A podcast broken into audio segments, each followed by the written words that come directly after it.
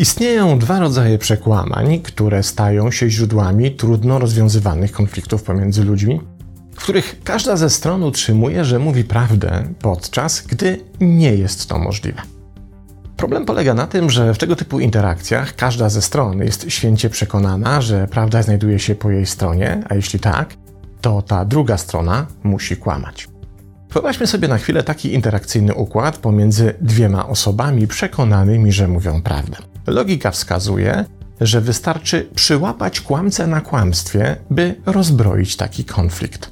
Problem jednak pojawia się wówczas, kiedy kłamca nie wie, że kłamie, bo w takim przypadku przedstawiane dowody jego kłamstwa uzna za sfabrykowane kłamstwa drugiej strony, które jedynie wzmacniają jego przekonanie o tym, że to ta druga strona kłamie, a on sam mówi prawdę.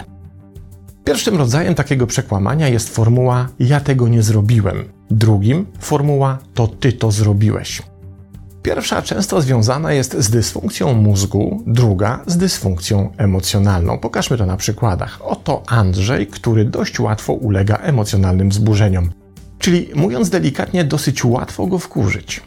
Teraz Andrzej wraz ze swoją żoną Agatą siedzą właśnie na kozetce u psychoterapeuty, gdzie próbują rozwiązać swoje małżeńskie problemy. Najgorsze jest to, mówi Agata, że ja już nie nastarczam talerzy, bo Andrzej jak się wkurzy, to chwyta za talerz i roztrzaskuje go o podłogę. Chyba będziemy musieli przejść na żarcie w wojskowych menażkach. Co za ohydne kłamstwo, odpowiada Andrzej. Agata potrafiłaby umarłego wnerwić i owszem, czasem się zdenerwuje, ale w życiu nie stłukłem żadnego talerza. Ona kłamie, żeby mnie pogrążyć. Proszę, tu Agata pokazuje telefon, oto zdjęcia wytłuczonej zastawy. To kto to potłukł? Krasnoludki? Sama tłucze i na mnie zwala, odpowiada Andrzej i strzela koncertowego focha. Teraz wyobraźmy sobie, że złośliwy terapeuta, zamiast wysłuchiwać dalej tej przekomarzanki, postanawia podłączyć tę parę do wykrywacza kłamstw. Wyobraźmy tutaj sobie takie urządzenie, które nigdy się nie myli i którego nie da się oszukać, by raz na zawsze rozstrzygnąć, kto mówi prawdę. Podłącza więc stosowne kabelki, zapalają się kontrolki i po odpowiedniej procedurze pojawia się rozstrzygający wynik. Genialny i nieomylny wykrywacz kłamstw wskazuje, że zarówno Agata, jak i Andrzej mówią prawdę. Ale zdjęcie potłuczonych talerzy to nie fake. One naprawdę leżą w kawałeczkach na kuchennej posadce. Jednym z możliwych wyjaśnień tego zjawiska może być zaburzenie zwane anosognozją które zostało odkryte przez francuskiego neurologa i pioniera neurochirurgii Józefa Babińskiego, urodzonego w Paryżu w rodzinie polskich emigrantów. Jednak największy wkład w pracę nad fenomenem anosognozji wniósł wiele lat później dr Xavier Amador, który zauważył, że nie pojawia się ona wyłącznie w przypadkach zaprzeczeń własnej choroby i występuje przy częściowym paraliżu ośrodków lewej półkuli mózgu, ale również w sytuacjach, którym towarzyszą silne stany emocjonalne.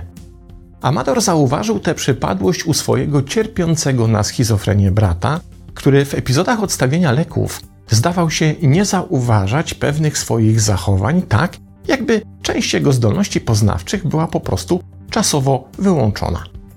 Dr Amador, poświęciwszy się badaniu tego zjawiska, odkrył, że sama anosognozja może przybierać również bardziej subtelne objawy, czyli pojawiać się na przykład w sytuacjach konfliktowych, w których samo uczestnictwo w konflikcie powoduje podniesienie poziomu intensywności emocjonalnej, co sprawia, że część obrazu danego zdarzenia nie zostaje zarejestrowana przez system poznawczy danej osoby. Osoba z dysfunkcją pochodzącą z anosognozji po prostu nie jest zdolna do dostrzeżenia pełnego spektrum swoich zachowań a więc jest przekonana, że określone zachowania, szczególnie te pod wpływem silnych emocji, po prostu nie miały miejsca. Stąd konstrukt ja tego nie zrobiłem w przekonaniu tej osoby jest jak najbardziej prawdziwy, mimo że w rzeczywistości mija się z prawdą. Drugim konstruktem jest to ty to zrobiłeś, w którym dane zachowanie jest przypisywane drugiej stronie konfliktu, i również jest przedmiotem przeświadczenia o jego prawdziwości, podczas gdy jest dokładnie odwrotnie. Spróbujmy to pokazać na przykładzie. Oto Marzena, która właśnie przed lustrem przymierza nowo kupioną sukienkę, w której zamierza pójść jutro do biura. Co tu dużo mówić, sukienka jest i owszem fikuśna i odjechana, ale zdaje się, że jak na konwencję księgowej firmy odsłania chyba zbyt wiele. Generalnie właściwie sukienki jest powierzchniowo mniej niż tego, co miałaby zasłaniać. Marzena patrzy więc na swoje odbicie w lustrze i w jej głowie pojawia się pytanie, jak na jej nowy zakup i oczywiście chęć paradowania w nim po biurze zareaguje jej koleżanka Aśka, która raczej nie unika dość bezpośrednich ocen. Ciekawe, myśli sobie Marzena, jak Aśce wyjdą gały z wrażenia i będzie ją trzeba reanimować. Na pewno powie, że wyglądam jak zdzira, jak wywłoka i tempa dzida. To cała Aśka. Ale kurczę, raz się żyje, a w ogóle co ja się będę przejmowała tą durną Aśką? Niech se mówi, co chce. Skoro nazywa mnie zdzirą, to przecież jej problem i na pewno leczy tym jakieś swoje kompleksy. Chociaż jak tak mówi, to się we mnie aż gotuje. Tutaj zostawmy Marzenę z jej myślami i przenieśmy się o jeden dzień do przodu. Teraz Marzena rozmawia w kawiarni ze swoją kumpelą Zośką. Zosia zadaje pytanie: A czemu nie przyszłaś w tej nowej, szałowej kiecce? A daj spokój, nawet chciałam, ale wiesz, Aśka mówi, że wyglądam w tej sukience, jakbym była rozwiązła i celowo chce prowokować facetów. No dobrze, czy już widzimy, jak wygląda sekwencja tego mechanizmu? Otóż najpierw w głowie Marzeny pojawiło się pytanie, jak zareaguje Aśka. Następnie sama sobie na nie udzieliła domniemanej odpowiedzi. W efekcie tej odpowiedzi, którą odebrała jako negatywną i niesprawiedliwą ocenę, jej system emocjonalny zareagował równie negatywnym wzburzeniem emocjonalnym. Następnie podniesiony poziom emocji wpłynął na proces kognitywny, w którym wydarzenie domniemane zostało zamienione na dokonane. Od tego momentu system już nie obsługuje emocjonalnie tego, co by Aśka powiedziała, ale to, co powiedziała. Ta zmiana nie została zauważona i odnotowana w procesie poznawczym, bo system był zajęty wzburzeniem, które się samo energetyzowało wywołując kolejne reakcje emocjonalne podkręcane sabotowaniem poczucia własnej wartości, odbieraniem sobie pewności siebie czy dyskomfortu, świadomości publicznej negatywnej oceny. Teraz system jest już tak nakręcony, że obsługuje już wyłącznie źródło swojego wzburzenia jako fakt, a nie jedynie domysł. A to oznacza, że im bardziej Marzena nakręci się emocjonalnie wewnątrz systemowo, tym silniej uzna, że Aśka rzeczywiście wypowiedziała obraźliwe słowa, a nie jedynie, że mogłaby je wypowiedzieć.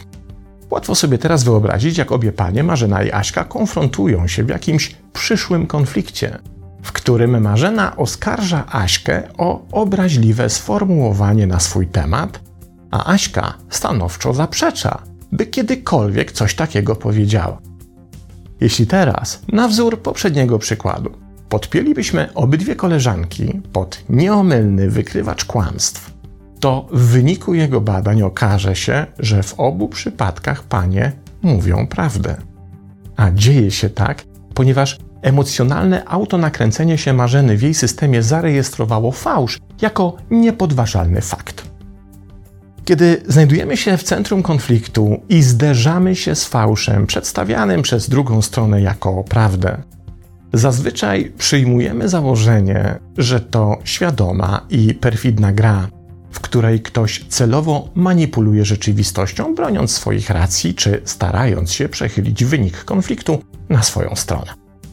Rzadko kiedy bierzemy pod uwagę to, że ktoś podając nieprawdziwe informacje może być jednocześnie święcie przekonany o tym, że to, co opowiada, jest niepodważalną prawdą. Kiedy przyjmiemy jednak taką możliwość jako jedną z opcji, które powstają jako efekt jednego z dwóch rodzajów przekłamań, to możemy nieco zmienić konfliktową taktykę i rozbroić konflikt w dużo łagodniejszy sposób niż moglibyśmy wcześniej zakładać. Przejrzenie, jak się sprawy naprawdę mają, daje nam nowe, interakcyjne możliwości, a tym samym sporą przewagę. Jednak warto pamiętać, że ten system działa w obydwie strony, a to oznacza, że równie dobrze to my możemy być tymi, którzy upierając się przy swoich oczywistych prawdach, mogą nie mieć racji. I ta dużo szersza perspektywa widzenia konfliktów w obydwu tych wariantach jest jednocześnie wskazówką, jak zakończyć spór dla obu stron.